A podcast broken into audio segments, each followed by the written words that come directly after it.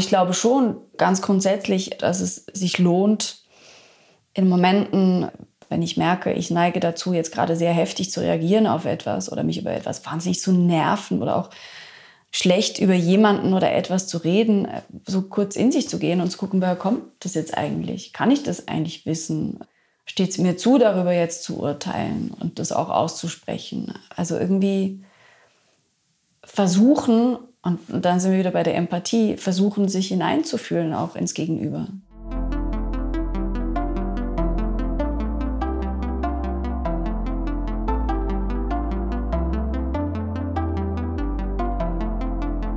Willkommen zum Podcast Warum gehen, wenn man tanzen kann des Kunstvereins Schichtwechsel.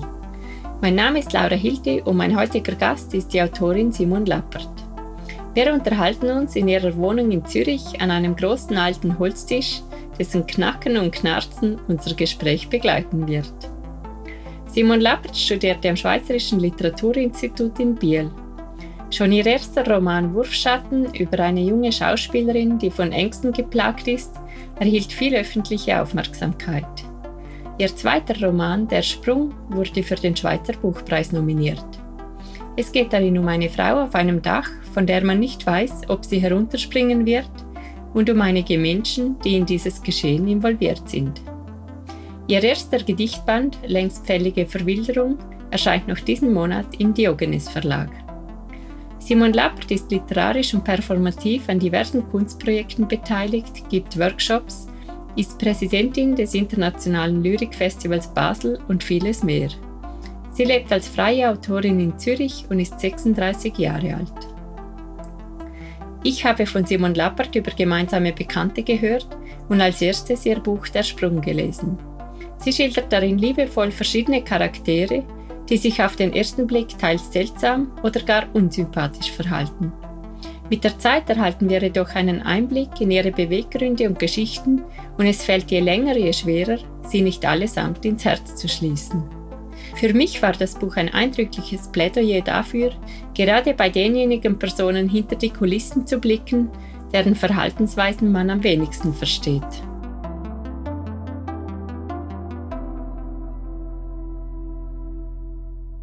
Hallo Simon. Hallo, danke für die Einladung. Hast du im Moment das Gefühl, durchs Leben zu gehen oder zu tanzen? Ja, äh, in letzter Zeit hatte ich eher so ein bisschen, vielleicht wie viele von uns, das Gefühl, mich so eher ein bisschen durchzukämpfen. Also eher so durchs Gestrüpp gehen. So hat sich ein bisschen angefühlt. Die letzten zwei Jahre waren nicht so einfach fürs Schreiben und fürs Auftreten und äh, Tanzen war ich schon sehr, sehr lange nicht mehr. Das fehlt mir auch, also wirklich auch im wortwörtlichen Sinne. Dann war Corona für dich ein starker Einschnitt ins Berufsleben. Ja, das war ein enorm starker Einschnitt. Also ich war gerade sehr viel unterwegs mit dem Buch, mit dem Sprung, was enorm schön war. Es gab sehr viele schöne Anfragen und äh, schöne Projekte, viele Türen, die aufgegangen sind. Und ich war gerade so richtig im Schuss, wie man sagt. Und dann ja, kam diese Pandemie, die ja für uns alle in vielerlei Hinsicht eine große Bremse oder eine große Last war. Für mich hat es das bedeutet, dass erstmal sehr, sehr viele Veranstaltungen weggefallen sind, die nicht mehr durchgeführt werden konnten. Und hat auch dazu geführt, dass ich plötzlich sehr viel Zeit hatte, aber halt noch sehr involviert war mit dem Sprung, also mit einem Projekt, das für mich noch mitten am Laufen war. Und ich hatte zwar neue Ideen für ein Buch, oder habe ich immer noch, und habe dann aber gemerkt, und das war vielleicht das Schwierigste in den letzten zwei Jahren, dass Gegenwart plötzlich unheimlich schwer zu erzählen war oder immer noch ist.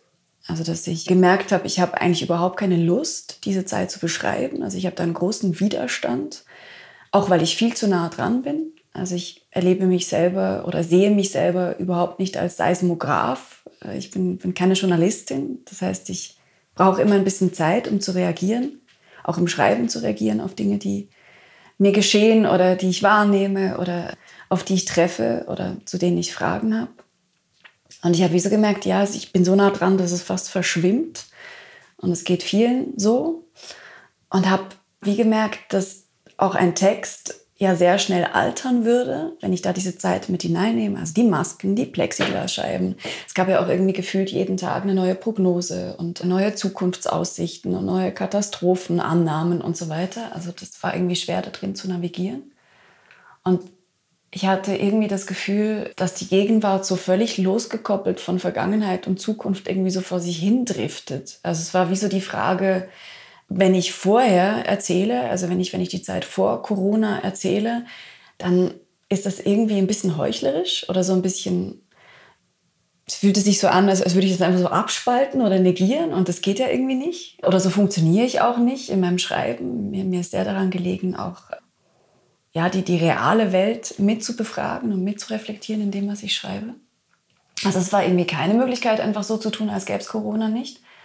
Und währenddessen eben, äh, wie ich gerade gesagt habe, fand ich enorm oder finde ich immer noch enorm uninspirierend. Also es ist auch immer die Frage, so wer will das lesen?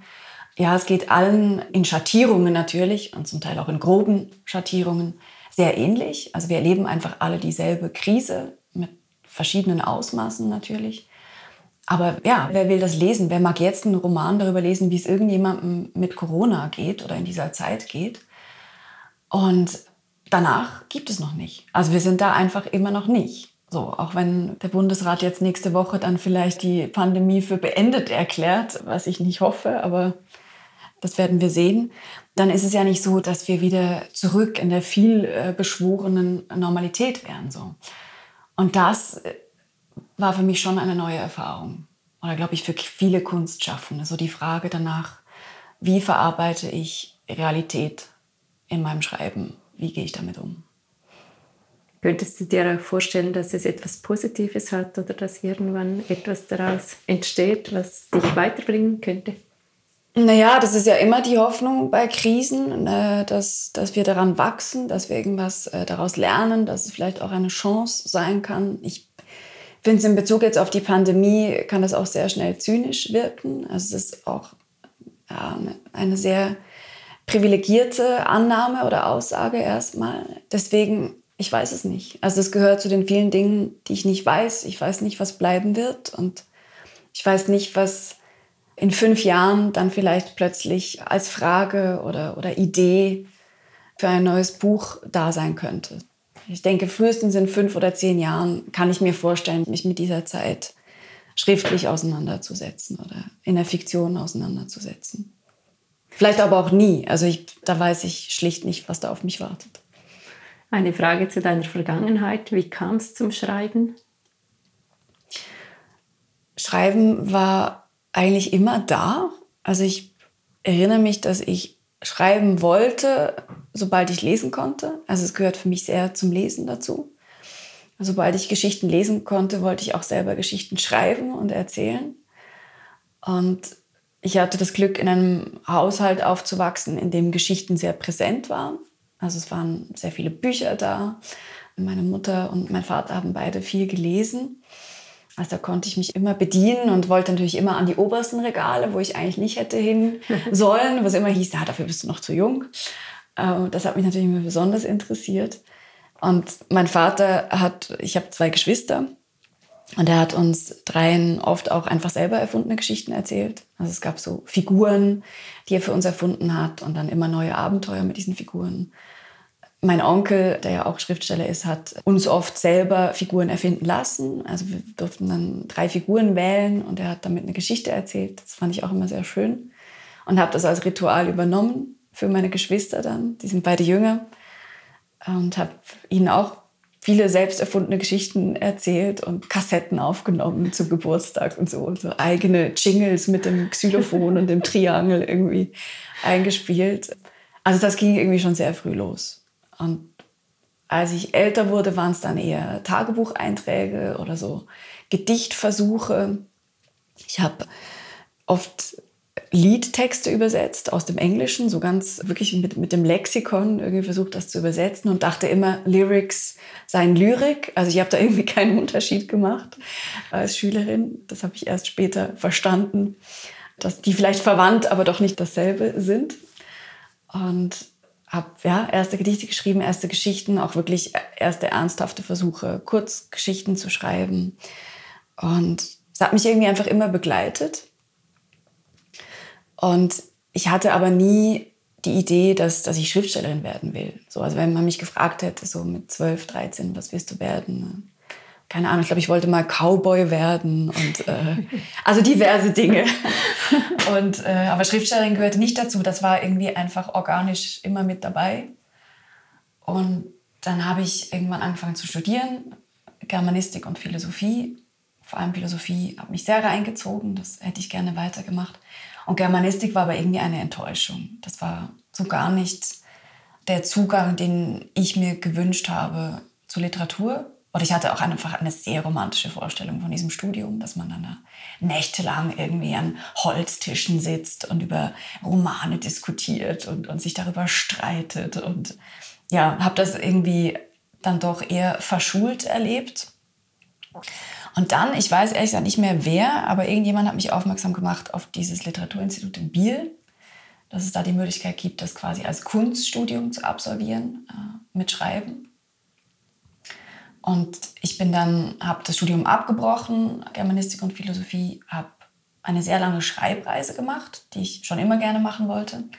Also ein bisschen mehr als einen Monat mit dem Zug mit Interrail durch Europa getuckert und habe also irgendwie von Paris nach Rom und von Rom nach Berlin und habe da irgendwie bei Freunden von Freunden auf irgendwelchen Couches geschlafen und einfach, ja, bin so Schwamm gewesen und habe ganz viel aufgesogen und geschrieben und notiert. Und aus diesen Aufzeichnungen ist dann ein Teil der Mappe entstanden, die ich in Biel eingereicht habe als Bewerbung. Und dann hat das geklappt, sehr unerwartet.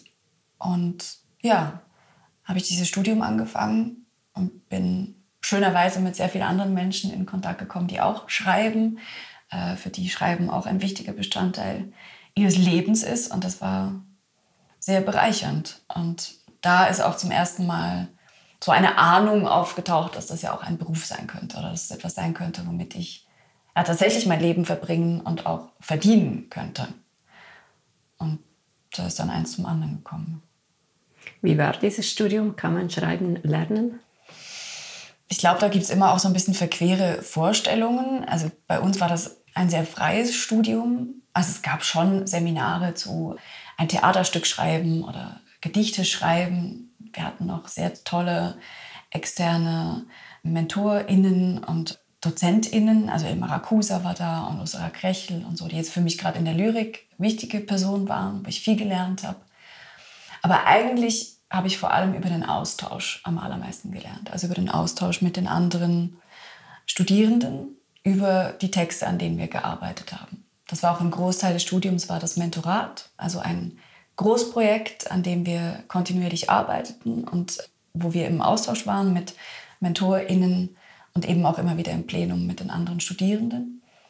Und da habe ich enorm viel mitgenommen, einfach im Reden über Texte, im Nachdenken darüber, wo ein Text Knoten hat, die ihm vielleicht nicht bewusst sind oder der Autorin äh, nicht bewusst sind, wo er vielleicht versteckte Stärken auch hat, die man rausschälen könnte. Und ich habe gemerkt, es hilft mir vor allem auch zu formulieren, was in den anderen Texten drin steckt oder darüber nachzudenken, wie man die quasi vorantreiben kann. Dafür habe ich sehr viel fürs eigene Schreiben gelernt und auch ja, eine ziemliche Schmerzfreiheit entwickelt, was Kritik angeht. Oder einfach auch den Prozess des Überarbeitens und des Verwerfens und des Hinter sich Lassens. Das hat sich nach einiger Zeit irgendwie sehr natürlich angefühlt und als etwas, was sehr nötig und natürlich auch zum Schreiben dazugehört. Und ich glaube, ich habe vor allem das mitgenommen. Ist dein erster Roman schon während diesem Studium entstanden? Ja, Teile daraus. Es war aber schwer, weil ich immer versucht habe, diesen Text so in die Seminare reinzumogeln. Also wenn wir irgendwie ein Seminar über, über Kurzgeschichten hatten oder zum Thema Kurzgeschichten oder Dialoge, dann habe ich natürlich immer versucht, eigentlich heimlich dann doch an meinem Roman weiterzuschreiben. Und das hat manchmal gut funktioniert und manchmal hat es überhaupt nicht funktioniert. Und für mich war dann schon wichtig, nach dem Studium mich nochmal sehr konzentriert und alleine an diesen Text zu setzen und dann auch zu beenden. Also es gab vielleicht so ich weiß es gar nicht mehr genau, vielleicht ein Drittel des Romans oder vielleicht die Hälfte.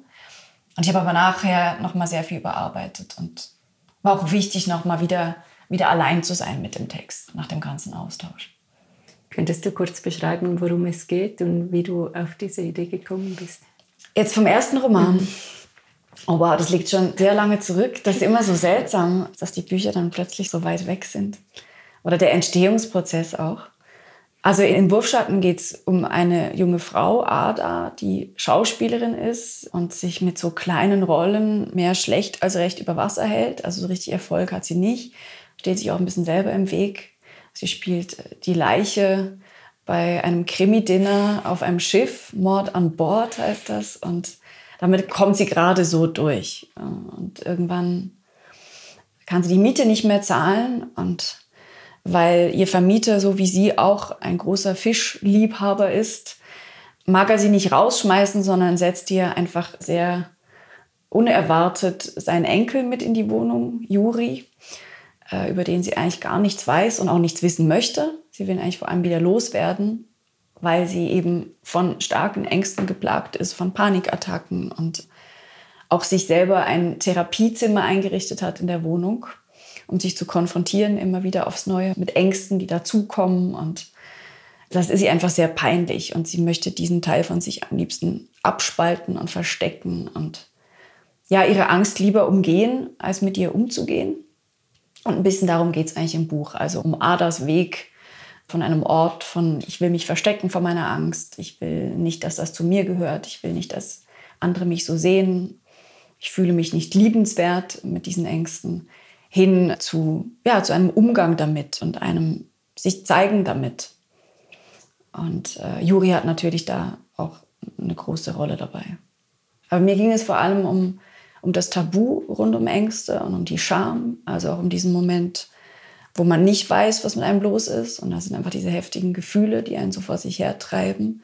Und ich habe auch bei den Recherchen gemerkt, dass Scham da wirklich ein großes Thema ist. Und ist halt einfach wahnsinnig unsexy auch Angst. Ja. Wir wachsen alle auf mit Helden und Heldinnen-Geschichten und, und Mut ist das, was sich alle wünschen und worüber man sich auch am liebsten Geschichten erzählt. Und Angst ist einfach keine Tugend.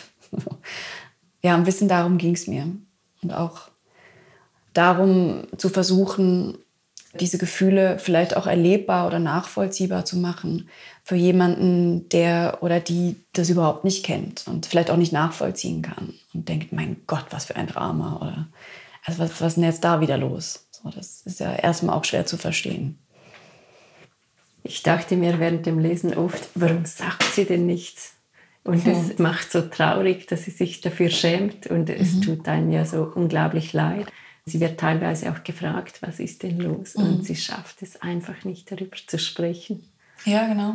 Das ist natürlich eine enorme Hürde und ja, ein enormer Abgrund auch, den es dann da zu teilen gäbe. Und sie hat ja auch die Erfahrung gemacht, das wird so ein bisschen angedeutet am Anfang, dass sie den Versuch durchaus gemacht hat, äh, darüber zu reden und da auch auf Unverständnis gestoßen ist. So, also da auch schlechte Erfahrungen gemacht hat. Hast du solche Erfahrungen auch schon gemacht, dass es eigentlich negative Konsequenzen hat, wenn man über solche Dinge spricht? Naja, ich glaube, das ist mit vielen Dingen so, die vielleicht nicht sofort nachvollziehbar sind für Außenstehende. Es kann ja auch mit einer Depression der Fall sein. Also Angst und Depression sind ja auch oft gerne so eine unschöne Kombi. Klar kann es sein, dass Außenstehende einfach auch überfordert sind und nicht wissen, wie reagieren, helfen möchten. Und dann gibt es eben keine Sofortlösung. Und es hilft eben nicht zu sagen, beruhig dich doch, ist doch nicht so schlimm, wird schon. Und zu merken, dass das nicht funktioniert und man einer geliebten oder einer wichtigen Person auch nicht helfen kann, das kann auch sehr frustrierend und, und eben auch beängstigend sein. Ja.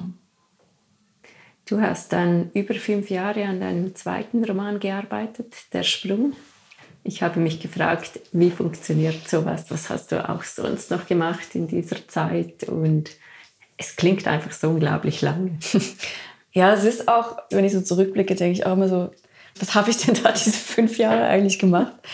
Aber also es ist tatsächlich so, dass es diese Zeit braucht. Also ich brauche diese Zeit und der Text braucht diese Zeit. Und das ist ja nicht reine Schreibzeit. So beim Sprung war es nochmal speziell, weil es so viele Figuren sind, die ich ja nur anschneide. Also man lernt die ja nur ganz kurz jeweils kennen. Und es sind aber enorm viele Berufe oder einfach Lebensrealitäten, von denen ich wenig bis gar keine Ahnung hatte. Das heißt, ich musste sehr viel recherchieren. Äh, ich habe sehr viele Leute getroffen, Gespräche geführt. Also ich habe mich mit einem Polizisten getroffen aus einer Sondereinheit, die bei Suizidversuchen und Geiselnahmen beigezogen wird. Das war ein wichtiges Gespräch. Dann mit einer Streifenpolizistin, um noch so ein bisschen mehr über den Alltag zu erfahren. Ich habe einen Fahrradkurier getroffen. Ist ja auch eine wichtige Figur im Buch. Der Freund von Manu, von der Hauptfigur, ist Fahrradkurier. Ich habe einen Biologen getroffen, weil Manu Biologin und Störgärtnerin ist. Also geht quasi als Gärtnerin auf Stör und bietet ihre Dienste zu Hause bei den Leuten an als Gärtnerin. Ich kannte diesen Begriff überhaupt nicht. War dir der geläufig oder ist das eine Entdeckung von diesem Buch? Ja, ich kenne den tatsächlich. Also ich äh, kenne noch den Störmetzger äh, aus dem Dorf früher, der halt auf die Höfe geht und dort vor Ort schlachtet, metzget. Und viele kennen auch noch den Störkoch. Das ist auch so ein Begriff. Also, äh, oder der fliegende Koch wird es, glaube ich, auch gern genannt. Also das wird in der Schweiz schon noch sehr oft verwendet im handwerklichen Bereich. Warum war es sehr wichtig, diesen Begriff reinzunehmen ins Buch? Was hat er für eine Bedeutung? Naja, also das Wort stören ist ein sehr interessantes Wort. Ich habe sehr lange das Manuskript auch die Störung genannt.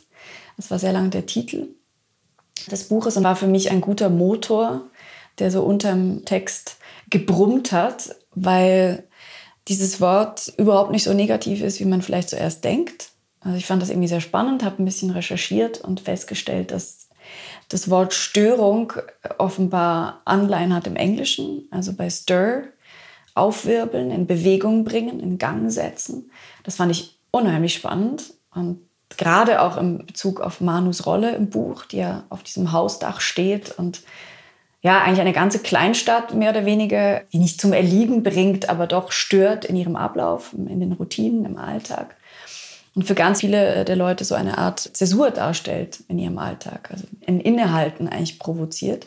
Könntest du kurz beschreiben, warum sie diese Leute zum Innehalten bringt? Ja, also sie steht auf einem Hausdach in einer Kleinstadt in Süddeutschland und weigert sich von diesem Hausdach herunterzukommen. Es ist äh, komplett unklar, warum. Es gibt einfach sehr viel Spekulation darüber, warum sie da oben steht. Äh, die allermeisten glauben oder sind der festen Überzeugung, dass sie sich umbringen will. Und es gibt dann sehr schnell eine große Menschenmenge, die sich äh, formiert unten auf dem Platz und zu ihr hochschaut. Und es kommt die Polizei und die Presse und die Feuerwehr. Und also es artet irgendwie zu einem seltsamen Spektakel aus. Und all diese Menschen, die da unten auf dem Platz stehen, die fallen halt so ein Stück weit aus ihrer Routine dadurch. Also entweder weil sie nicht mehr in ihr Haus können, weil alles abgeriegelt ist oder das Ehepaar, das den Laden ums Eck führt, macht einen riesigen Umsatz, weil alle Schaulustigen sich verpflegen vor Ort und picknicken. Es ist übrigens wirklich so passiert bei einer ähnlichen realen Begebenheit. Und es gibt leider sehr viele Menschen, die auch Dinge rufen wie Spring doch, du Weichei. Die glauben, das sei eine äh, Riesenverschwendung von Steuergeldern und so weiter. Also da passiert auch sehr viel Unschönes.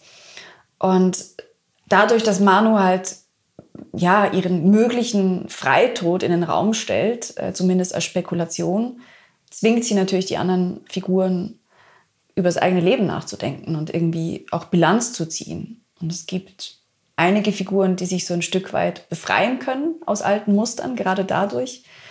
Und dann gibt es andere Figuren, die sich immer mehr reinschrauben in alte Gewohnheiten oder auch Muster oder Verletzungen, die sie mit sich herumtragen. Und der Roman folgt eben nicht Manu, also sie ist quasi eine stumme Protagonistin, die sich nur aus den Blicken der anderen und ihren Spekulationen zusammensetzt, sondern er folgt eben zehn Figuren, die, die unten stehen und eben gestört werden von Manu. Und ich habe vorhin gesagt, ich habe mich mit diesem Biologen getroffen.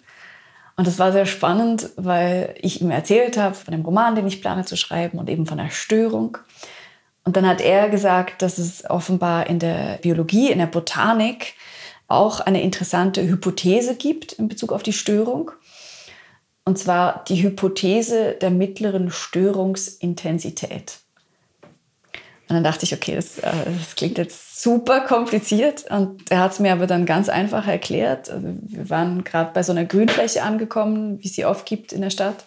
Also wir waren hier in Zürich unterwegs. Und dann hat er gesagt, naja, du musst dir vorstellen, wenn jetzt über diese Fläche hier zu oft drüber getrampelt wird oder es zu oft drauf hagelt oder zu fest drauf regnet, also wenn die zu oft gestört und verletzt wird, dann bleibt sie unter ihren Möglichkeiten, was die Weiterentwicklung angeht, also die Diversität, die auch entstehen könnte. Und wenn jetzt aber nie jemand darüber trampelt und es nie darauf gewittert oder also der Boden komplett unversehrt oder eben ungestört bleibt, dann passiert offenbar genau dasselbe, nämlich rein gar nichts. So, also da wären wir auch wieder bei der Krise vom, vom Anfang, die ja vielleicht auch eine, eine Chance sein kann manchmal dass es eben offenbar immer mal wieder eine Verletzung oder eine Versehrung oder eben eine Störung braucht, um ja, größtmögliche Diversität oder größtmögliche Entwicklung voranzutreiben. Und das fand ich einen sehr schönen und irgendwie auch tröstlichen Gedanken und halt auch einfach eine sehr schöne Metapher auf Manu und ihre Rolle im Buch und auf die Krisen, denen wir ja, zwangsläufig begegnen im Leben dann lohnt es sich, sich ab und zu stören zu lassen. Ja, also laut dieses ja immer, Hypothesen sind Hypothesen, aber ich mag diese Hypothese sehr. Ja. Es gibt ja diesen Polizisten Felix. Ja. Und der überlegt sich mal, weil er natürlich viel Einblick erhält in die Häuser und was hinter den Türen mhm. geschieht. Wenn alle wüssten, was da passieren würde hinter diesen vielen Türen, dass man dann vielleicht auch mehr Verständnis hätte für die anderen Menschen. Mhm. Im Moment hat man aber das Gefühl, mit Social Media und so geht es eher in die andere Richtung, also dass man so eine perfekte Fassade kreiert und insofern mhm. vielleicht auch den Leuten das bis zu einem gewissen Grad nimmt, dass sie sich um einen kümmern oder sich Sorgen machen oder eben auch mal fragen, wie es einem geht. Nimmst du das auch so wahr? Naja, also äh, Empathie ist grundsätzlich ein Begriff, der mich enorm beschäftigt oder der mich auch enorm beschäftigt hat jetzt beim Schreiben am Sprung. Also es ist eigentlich das zentrale Thema, so wie viel sehen wir von anderen, wie viel nehmen wir wahr, wie sehr ist das Bild, das wir uns von anderen machen, auch eingefärbt einfach von unseren eigenen Erfahrungen oder unseren eigenen Prägungen und oft auch Ängsten. Also wie sehr schaffen wir es überhaupt, auf andere zuzugehen und zu fragen und auch zuzuhören, äh, wenn wir eine Antwort bekommen. Das war eine enorm wichtige Frage für mich beim Schreiben an diesem Buch. Und das andere, also was Social Media angeht und so, ich bin halt so in dieser Zwischengeneration irgendwie, die noch eine Welt ohne Internet kennt und äh, dann so langsam sich da rein lernen musste, zwangsläufig. Also für mich ist es jetzt privat äh, auch als Autorin nicht so ein großes Thema irgendwie. Also ich bin da nicht so involviert. Ich scheue mich so ein bisschen auch oder sträube mich sehr zum Leidwesen meines Verlags, der gesagt hat, ja, wäre schon gut, würdest was mit Social Media machen. Jetzt habe ich so einen Instagram-Account, aber dem merkt man auch an, dass ich davon eigentlich keine Ahnung habe. Also ich mache das so nebenher und finde es irgendwie noch interessant äh, zu gucken, was da passiert, aber bin nicht auf Facebook, ich bin nicht auf Twitter und verbringe auch wenig Zeit einfach mit diesen Dingen. Deswegen kann ich das jetzt nicht so von innen heraus einschätzen, so wie das vielleicht andere können. Aber die Frage ist ja auch, ob es im quasi normalen Leben so ist, im Alltag, dass man doch eher eine gute Version seines Selbst präsentiert oder eher eben nur rausgeht, wenn es einem gut geht und dass man dann ja, dass es teilweise dann auch schwierig ist für andere Menschen dahinter zu blicken oder überhaupt auf die Idee zu kommen, dass vielleicht etwas nicht stimmt, wie bei deinem ersten Buch mhm. mit Ada, oder mhm. wo man teilweise vielleicht merkt, es stimmt etwas nicht, aber das Ausmaß ihrer Ängste ist ja so groß, die kann nicht mehr schlafen, es, ist, es prägt ihr ganzes Leben und das ist von außen ja kaum erfassbar. Ja, genau. Ich meine, bei Ada ist natürlich auch immer die Angst, dann eine Zumutung zu sein oder eine Last zu sein. Das spielt da sicher eine große Rolle. Und naja, beim Sprung ist es ja auch interessant, wie die Leute sich das zusammenzimmern, quasi auf der richtigen Seite zu stehen. Ne? Also quasi auf der Seite zu stehen, wo eben das Richtige getan wird oder wo sich eben richtig verhalten wird. Also das Buch greift ja sehr fiktionalisierend, das ist mir wichtig zu sagen, äh, ein Ereignis auf, das ähnlich stattgefunden hat, also auch mit einer Person auf dem Dach und sehr vielen Schaulustigen, die eben gepicknickt haben, einem Laden, der enormen Umsatz gemacht hat. Auch die alte Frau, die sagt, so jemanden sollte man erschießen, kam vor in der realen Situation und die habe ich äh, aufgenommen ins Buch auch mit der Frage, wie, wie kann das sein? Wie kann sich jemand im Recht fühlen, auch so eine Aussage zu machen? Was versteckt da dahinter? Was ich vielleicht nicht sehe oder ja, weil, weil ich das natürlich erstmal einfach nur widerlich finde und sehr, sehr wenig Verständnis habe für so eine Reaktion. Und es dann aber als Autorin auch als meine Aufgabe sehe, da das zu hinterfragen oder da mich reinzufragen, das aufzubrechen, auch meinen eigenen Widerstand und zu gucken, was könnte da für eine Geschichte, für eine, für eine Wut dahinter stecken, die vielleicht auch erzählenswert ist. Und was mir aufgefallen ist beim Schreiben, dass die Figuren ja sofort in so eine Ablehnung eigentlich reingehen, also viele. Und dass es wie auch so eine, ja, eine Art Abwehrhaltung sein kann. Das ist auch nur eine These, aber, aber ich hatte irgendwie das Gefühl, dass dieses Rufen oder auch dieses Spring doch, ist ja furchtbar. Ich meine, das, und das hat ja auch real stattgefunden. Das kann man sich fast nicht vorstellen. Das ist äh, ja so unmenschlich. Und gleichzeitig hatte ich immer das Gefühl, das muss eine Art Abgrenzungsversuch sein. Also, ne, was du vorher angesprochen hast, auch ein Versuch, sich selber seiner Unversehrtheit auch zu versichern. Ja, ich bin hier, ich darf das rufen, weil ich bin ja nicht verrückt. Und so diese Frage, wer ist denn jetzt eigentlich verrückt? Ist es die Person, die sehr offensichtlich verletzlich an einem Dachrand steht? Oder ist es die Person, die unten steht, mit beiden Füßen auf dem Boden und ruft, spring doch, du Weichei? Und ich glaube, da gibt es schon auch eine große Angst oder ein Gewahrwerden, auch bei vielen Figuren im Buch, dass sie nicht vor einem Kontrollverlust gefeit sind. Ja? Also die ganzen Emotionen, die oben bei Manu vorkommen, ihre Wut, ihre Verzweiflung, aber auch ihr Mut oder ihr Übermut fast, äh, auch das spiegelt sich unten wieder. Und viele dieser Figuren merken und sträuben sich auch dagegen zu merken, dass es ihnen genau gleich gehen könnte. Ja, vielleicht auch im übertragenen Sinne. Jede dieser Figuren könnte am Abgrund stehen und die Kontrolle verlieren. Das trifft auf dich zu, das trifft auf mich zu. Das, ja, das ist, das ist ein beängstigender Gedanke und der kehrt nicht das Beste in den Menschen heraus. Ist das etwas, was dir auch Sorgen bereitet, auch in Bezug auf dich? Ja, also ich habe da natürlich ein sehr schönes Instrument zur Befragung oder Erforschung und das ist das Schreiben. Also für mich kommt Schreiben sehr stark aus einem Fragen heraus. Also wenn ich Fragen habe an die Welt oder ein Verhalten oder einen Moment oder eine Situation oder eine Krise, dann versuche ich mich schreibend über Figuren und auch über das Kennenlernen von Figuren, ist auch immer ein Kennenlernprozess, hineinzufragen in eine Situation oder eine Bedrohung.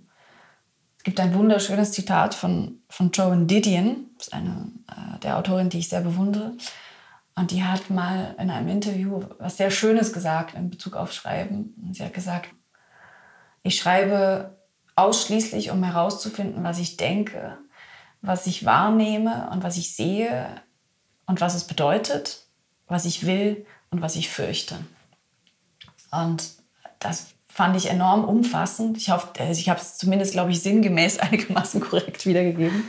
Aber ich finde, das ja, kann man eigentlich fast nicht besser beschreiben. Das schließt immer all diese Parameter mit ein, das Schreiben. Und natürlich auch die eigenen Ängste und Befürchtungen und Abgründe.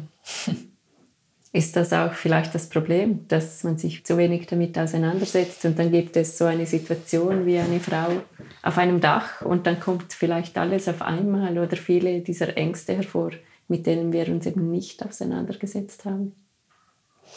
Ja, also was heißt Problem? Es ist ja immer so schwer, in andere hineinzuschauen und in ihre Strategien umzugehen mit schwierigen Situationen. Aber ich glaube schon ganz grundsätzlich als Privatperson, dass es sich lohnt, in Momenten, wenn ich merke, ich neige dazu, jetzt gerade sehr heftig zu reagieren auf etwas oder mich über etwas wahnsinnig zu nerven oder auch schlecht über jemanden oder etwas zu reden, so kurz in sich zu gehen und zu gucken, woher kommt das jetzt eigentlich? Kann ich das eigentlich wissen? Steht es mir zu, darüber jetzt zu urteilen und das auch auszusprechen? Also irgendwie versuchen, und dann sind wir wieder bei der Empathie, versuchen sich hineinzufühlen auch ins Gegenüber. Es gibt diesen wunderbaren Essay von David Foster Wallace, This is Water. Das hier ist Wasser auf Deutsch, glaube ich. Weiß nicht, ob du den kennst. Nein. Das ist eine Rede, die er gehalten hat, ich glaube, vor einem College-Abschlussjahr. Das ist ein ganz kurzer Text. Und äh, da geht es auch sehr so um genau diese Situation, ja, so gestresst an der Supermarktkasse und alle gehen einem auf die Nerven und es ist irgendwie, man kommt in so einen Ablehnmodus. Und ich glaube, er bringt das Beispiel, wenn ich mich nicht irre, dass äh, jemand auf der Straße rast wie irre und einem irgendwie blöd überholt und sich in so einem Moment zum Beispiel kurz zu überlegen, hey, vielleicht ist es eine Frau und hat ein krankes Kind auf dem Rücksitz oder ich meine, dass auch, bin ich nicht ganz sicher, aber ich glaube, es war auch er, der in dieser Rede dann sagt, äh, vielleicht haben das die Leute, die sehr unfreundlich mit einem sind, gerade am meisten verdient, dass man ihnen mit Freundlichkeit begegnet. Also ne, einfach dieser Versuch, darüber nachzudenken, was könnte beim anderen los sein, dass er oder sie sich gerade so verhält, wie sie oder er es tut. Und da einen Schritt zurückzumachen und eben damit auch auf die andere Person zu. Das finde ich einen sehr schönen Gedanken und auch sehr alltagstauglich, jetzt ganz abgesehen vom Schreiben.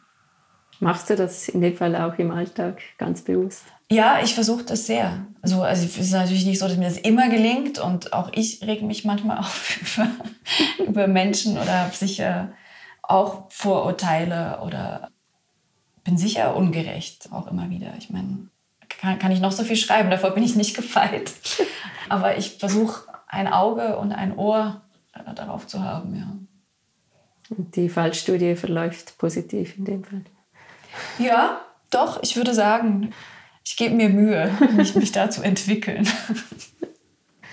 Ich habe noch eine Frage zu deinem Roman in Bezug auf den großen Erfolg, den er hatte. Ja, schon der erste, aber der zweite jetzt ein sehr großer Erfolg was macht das mit einem? Ich, also ich stelle mir das auch so unglaublich anstrengend vor, diese Lesereisen, die vielleicht wegen Corona jetzt gar nicht stattgefunden mhm. haben. Aber könntest du mal schildern, wie funktioniert das? Man gibt ein Produkt quasi in die Öffentlichkeit. Das ist ja ein sehr persönliches Produkt. Und ich stelle mir nur schon diesen Schritt mhm. wahnsinnig schwer vor. Was passiert danach? Ja, äh, viel. Es ist manchmal auch dann so ein Zustand, der im Nachhinein schwer abrufbar ist, weil eben so viel passiert, auch emotional. Ähm, für mich war das sehr neu. Für mich war vor allen Dingen so das Interview geben oder so Gespräche, wie wir sie jetzt führen, etwas sehr Neues. Also irgendwie das Auskunft geben müssen oder, oder dürfen äh, über Prozesse, die ich ja nicht aufzeichne. Also ne, die Frage, wie ist ein Buch entstanden?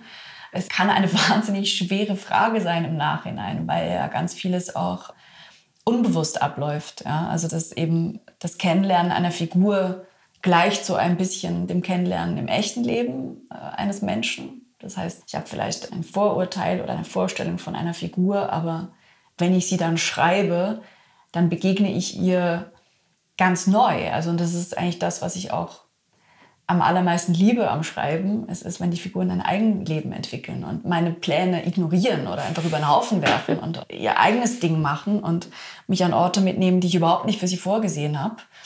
Und da muss ich eine große Offenheit bewahren, also auch Kontrolle abgeben.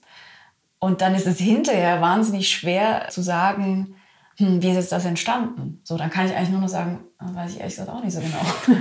so plötzlich war die Figur einfach da und hat sich meine Sympathie erschlichen oder mein Interesse geweckt und, und dann bin ich ihr gefolgt und habe ja, hab sie besser kennengelernt und sie ist komplexer geworden und dann plötzlich bin ich da und da mit ihr gelandet.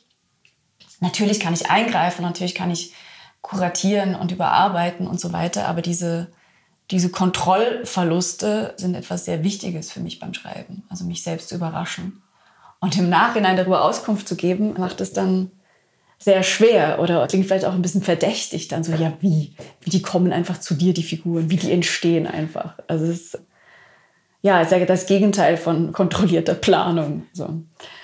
Das ist das eine. Und das andere ist die Sichtbarkeit, also die plötzliche Sichtbarkeit, wie du gesagt hast. In der Öffentlichkeit zu kommen und auch nicht kontrollieren zu können, was die LeserInnen jetzt mit dem Buch machen. Ich kann da nicht hinterherrennen und sagen, nein, nein, ich habe so und so gemeint. Nein, nein, so ist das nicht.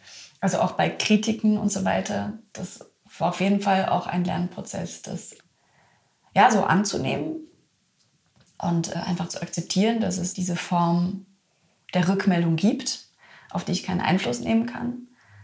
Und mir geht es eigentlich am besten damit, wenn ich sowohl positive als auch negative Rückmeldungen oder Rezeptionen ja so ein bisschen auf Abstand halte, also nicht allzu nah mich ranlasse, dann geht es mir eigentlich am besten. Und ich glaube, gerade auch als Frau in dem Betrieb, das hat sich in den letzten paar Jahren geändert. Am Anfang war das noch ein bisschen schwieriger oder anders oder ich habe es mit Ablehnungen zu tun gehabt, die wirklich auch nichts mit dem Buch oder mit dem Text zu tun hatten. Das ändert sich gerade äh, zum Guten, zum Glück. Aber ich glaube, auch da ist es gerade als Frau auch krasses Gewöhnen an Sichtbarkeit, weil viele von uns ja auch in so eine in so eine Bravheit hinein erzogen wurden. Ja, eben nimm nicht zu viel Raum ein, äh, sei nicht zu sichtbar, ähm, sei nicht zu wild, sei nicht zu frech, sei nicht zu fordernd, nimm um Himmels Willen einfach nicht so viel Platz ein, ja, mach dich nicht so wichtig. Und dann plötzlich stehst du auf einer Bühne vor 200 Leuten und ja, dann musst du dir den Raum nehmen und den füllen und ja, dir auch die Erlaubnis erteilen, äh, das Wort zu ergreifen und für dich einzustehen und die Dinge, die dir wichtig sind und dich eben zu zeigen und diese Sichtbarkeit zuzulassen auch ja, das waren auch oder sind immer noch Lernprozesse auf jeden Fall. Hast du da auch Freude daran entwickelt? Was ich enorm schön finde, ist einfach immer der Austausch mit Leserinnen und Lesern. Das heißt, nach der Lesung zum Beispiel. Also erstmal, dass überhaupt Leute ihre Freizeit dafür hergeben, mir zuzuhören und sich auf den Weg zu machen und irgendwo hinzukommen und da zu sein und sich zu interessieren. Das ist ja erstmal ein Geschenk. Und dann danach noch ein bisschen reden zu können oder auch jetzt beim Sprung war es wahnsinnig schön äh, zu hören, dass irgendwie alle eine andere Lieblingsfigur hatten. Also es gab oft beim Signieren, hinterher kam zum Beispiel eine Frau und sagte, ja, also die Astrid ist, ja, ist eine Figur im Buch, ist ja meine Lieblingsfigur. Und dann kam die Person hinter ihr und sagte, ja, also der Felix, den mochte ich ja besonders gerne. Und das war irgendwie enorm schön auch zu sehen, dass das variiert und ja, für mich eine sehr rückenstärkende Rückmeldung, dass in dieser Diversität es immer wieder Leute gibt, die da irgendwas finden, was sie, was sie für sich mitnehmen aus dem Buch. Das ist eigentlich somit das Schönste. Du bist auch sonst in Kunstprojekte, auch performative involviert. Also die Performance oder auf der Bühne stehen spielt noch eine größere Rolle als nur in Bezug auf das Buch. Ja, etwas, was ich sehr, sehr gerne mag, äh, sind transdisziplinäre Kollaborationen. Also ich freue mich immer über Anfragen von bildenden KünstlerInnen, die Projekte haben und gerne mit Text arbeiten möchten. Also sei es, dass ich ein Gedicht schreibe über ein bestimmtes Exponat oder zu einem bestimmten Werk oder etwas einspreche oder ja, mir etwas aneigne oder aneignen darf aus ihrem Werkkontext. Das finde ich einfach immer sehr spannend und fruchtbar. So diese Übersetzung sind ja eigentlich so eine Art Übersetzungsvorgänge. Also du machst ein Bild oder eine Skulptur und, und ich übersetze das, was es bei mir auslöst oder was ich sehe, was ich wahrnehme, in etwas anderes, in eine andere Sprache eigentlich, in eine andere Ausdrucksform. Und das finde ich enorm spannend. Das mache ich sehr gern. Du schreibst schon lange Gedichte, nehme ich an. Oder wo hat das angefangen und wie? Ja, eben, also eigentlich schon sehr früh. Also mit diesen Übersetzungen von Liedtexten, die ich am Anfang erwähnt habe, da hat es, glaube ich, so ein bisschen angefangen, weil ich eben das auch gar nicht unterschieden habe. Ich dachte immer so, ja, sind halt Gedichte, Lyrics, logisch, Lyrik.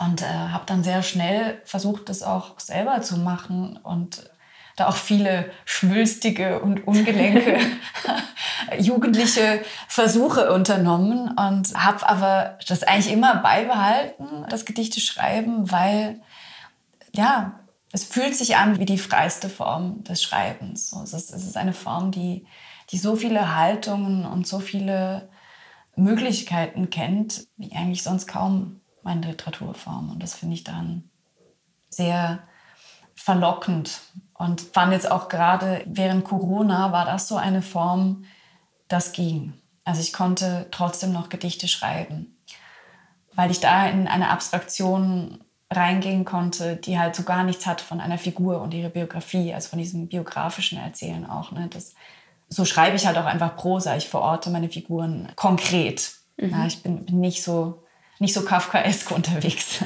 Dann wäre es vielleicht was anderes. Aber in der Lyrik habe ich die Möglichkeit, ja, fast schon einen Moment oder ein, ein Gefühl oder eine Frage oder einen Zustand oder eine Farbe oder ein Geruch oder ja, es kann ja alles sein, quasi unter das Mikroskop zu legen, also unter so wie so unter ein Sprachmikroskop und zu gucken, was, was ist da für ein Klang, was knistert da, was kommt mir da entgegen. Und das fand ich jetzt gerade in dieser Stillstandzeit irgendwie eine sehr willkommene Bewegung. Dein neuer Band, der in Kürze erscheint, sind das in dem Fall Gedichte, die jetzt neu sind, die in letzter Zeit entstanden sind oder gibt es da auch ältere Gedichte? Es gibt auch ältere, also sowohl als auch. Es gibt tatsächlich Texte, die ein gutes Alter schon beisammen haben, die ich aber auch nochmal überarbeitet habe. Also das, äh, davon gibt es auch ein paar. Und dann gibt es eher sehr neue Texte. Und für mich war einfach, war die Lyrik lang ein Rückzugsort. So, ich habe, glaube ich, mal irgendwie zu einer Freundin gesagt, es ist so das Zelt im Vorgarten der Prosa, wo ich so den äh, Reißverschluss hochziehen kann und mich da so rein verziehen kann, ein bisschen auswandern kann aus der Prosa und auch Fragen oder Fragmente mitnehmen kann aus der Prosa und da eben nochmal unter das Mikroskop legen und nochmal bearbeiten und mich nochmal damit auseinandersetzen, neu und anders. Und dann kam irgendwann von einem Verleger auch so die Forderung, na komm, also es muss doch mal, es muss doch hier mal ein Band her. Das, äh, das kann doch nicht sein. Lass uns doch mal ein Band machen. Und habe ich gemerkt, ah, okay, das ist eine seltsame Vorstellung für mich, weil ich es eben so lange bei mir behalten habe und fand es gleichzeitig aber auch enorm schön und irgendwie den richtigen Zeitpunkt zu sagen, okay, dann komme ich jetzt mal raus aus meinem Zelt. und äh, ja, warum eigentlich nicht? Und es ist ja auch eine Form des Schreibens, die schon so lange zu mir gehört. Und ähm, ja, habe ein bisschen Zeit gebraucht, um mich parat zu fühlen, damit jetzt auch quasi in die Sichtbarkeit zu gehen. Aber ich freue mich jetzt sehr darauf und es passt natürlich auch, dass der Band längst fällige Verwilderung heißt. Aber, ja. Wäre es möglich, ein Gedicht vorzutragen oder ist das zu spontan? Ah, kann kurz überlegen.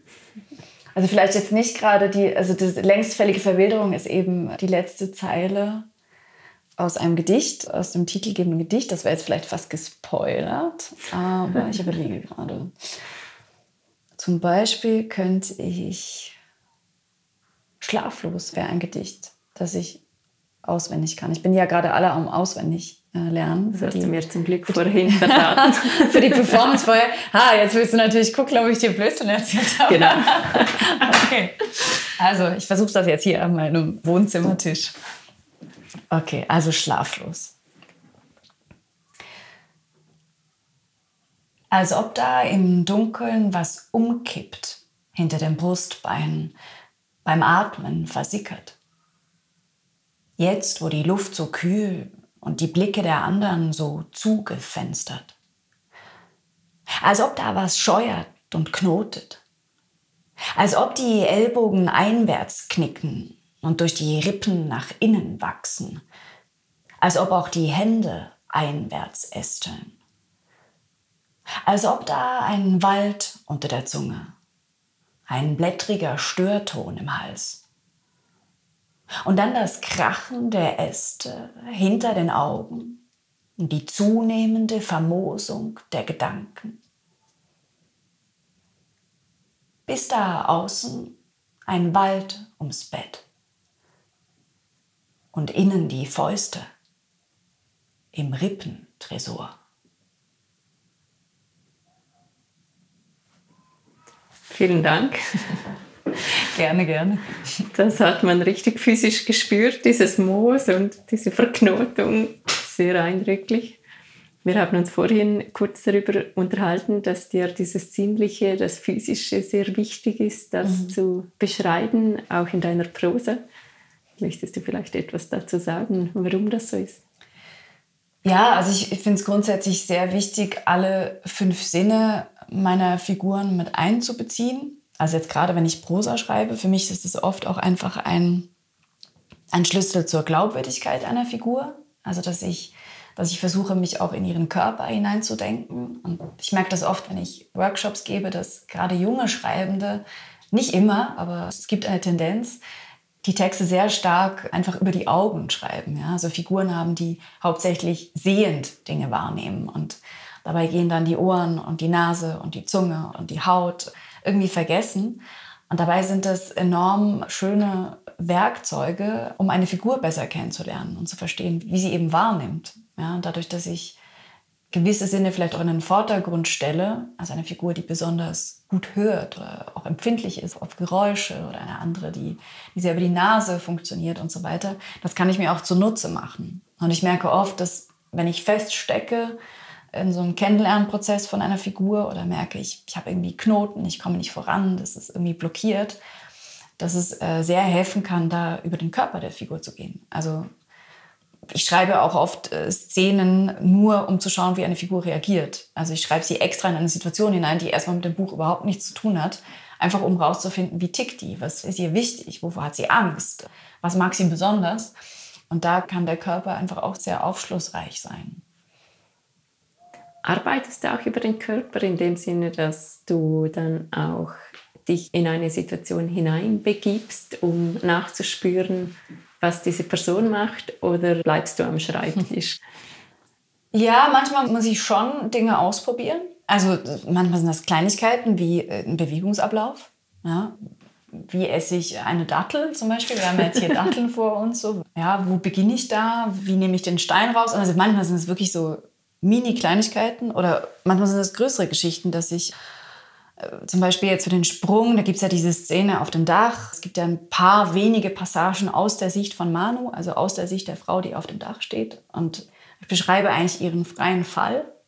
Und das ist natürlich etwas, was ich nicht wissen kann, weil ich viel zu krasser äh, Schisshase bin, um irgendwie irgendwo runter zu springen mit einem Bungee-Seil oder einem Fallschirm oder so. Also das käme für mich überhaupt nicht in Frage. Das heißt, mir bleibt eigentlich nur die Recherche und eben da so nah wie möglich ranzukommen. Und ich habe dann diese Fallszene eigentlich geschrieben, kombiniert aus zwei Wahrnehmungen. Einmal äh, bin ich tatsächlich auf ein, ich weiß gar nicht, ob ich das öffentlich erzählen darf, auf einem äh, Flachdach von einem Hotel, äh, wo ich wusste, es ist nicht abgesperrt. Man kann da hoch ein bisschen rumgelaufen, um so ein Gefühl für diese Höhe zu bekommen. Hätte ich natürlich nicht gedurft. Und das andere ist, dass ich mich versucht habe, in dieses Gefühl reinzudenken, das viele vielleicht auch kennen, wenn man so an einem Abgrund steht, so an einem Geländer oder beim Turm oder einer Brücke oder so und so runter guckt. Bei mir ist es so, dass ich dann so ein Ziehen oder so ein Kribbeln in den Waden habe. Es ist so ein, keine Ahnung, so ein Adrenalinschub irgendwie. Es ist nicht besonders angenehm. Also es ist schon auch Alarm einfach. Und ja, bei jetzt dieser Fallszene habe ich versucht, da eigentlich wirklich so rein zu zoomen. Also auch wieder eigentlich mikroskopisch so in diese Wahrnehmung reinzugehen und dadurch diesen freien Fall zu beschreiben. Ich erzähle das, weil ich oft gefragt werde nach Lesungen, ob ich selber irgendwo runtergesprungen bin, weil das offenbar irgendwie gut funktioniert hat, das reinzoomen. Also das ist offenbar sehr nacherlebbar. Und dann muss ich die Leute dann mal enttäuschen und sagen, nein, so mutig bin ich nicht, das alles erfunden. Es ist eine sehr bleibende Szene. Also ich kann mich erinnern an diese Poren, die sich öffnen und es ist auch eine sehr physische Beschreibung, so dass man sich dann schon fragt, eben, wie mhm. würde sich das anfühlen. wie hat dich das Schreiben verändert? Oder hat es dich überhaupt verändert?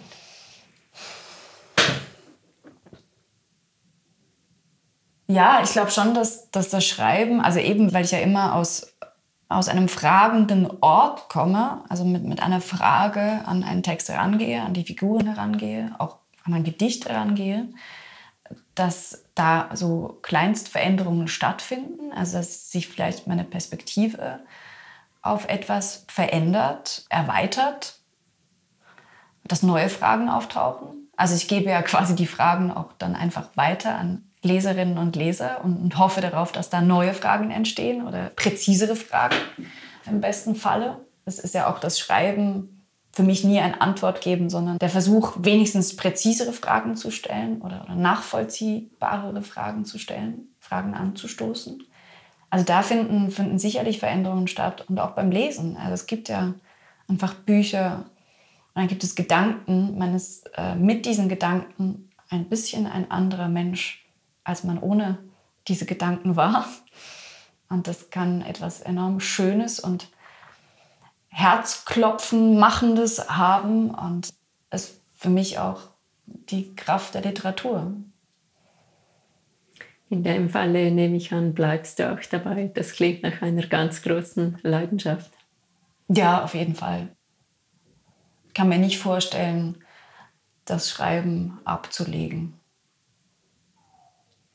Ja, dann möchte ich mich ganz herzlich bedanken für dieses schöne Interview und auch für deine Bücher ein großes Geschenk. Es hat mich wirklich sehr zum Nachdenken gebracht, einfach diese Perspektive einzunehmen, die du so schön beschrieben hast, dass man sich zuerst mal überlegt, dass eben auch jede Person sehr liebenswürdig ist und vielleicht einfach nicht anders reagieren kann, als sie es im Moment kann. Also das ist ein wunderschöner Gedanke, nicht immer so einfach umzusetzen im Alltag, aber äh, auf jeden Fall etwas, das man versuchen sollte. Also vielen Dank dafür.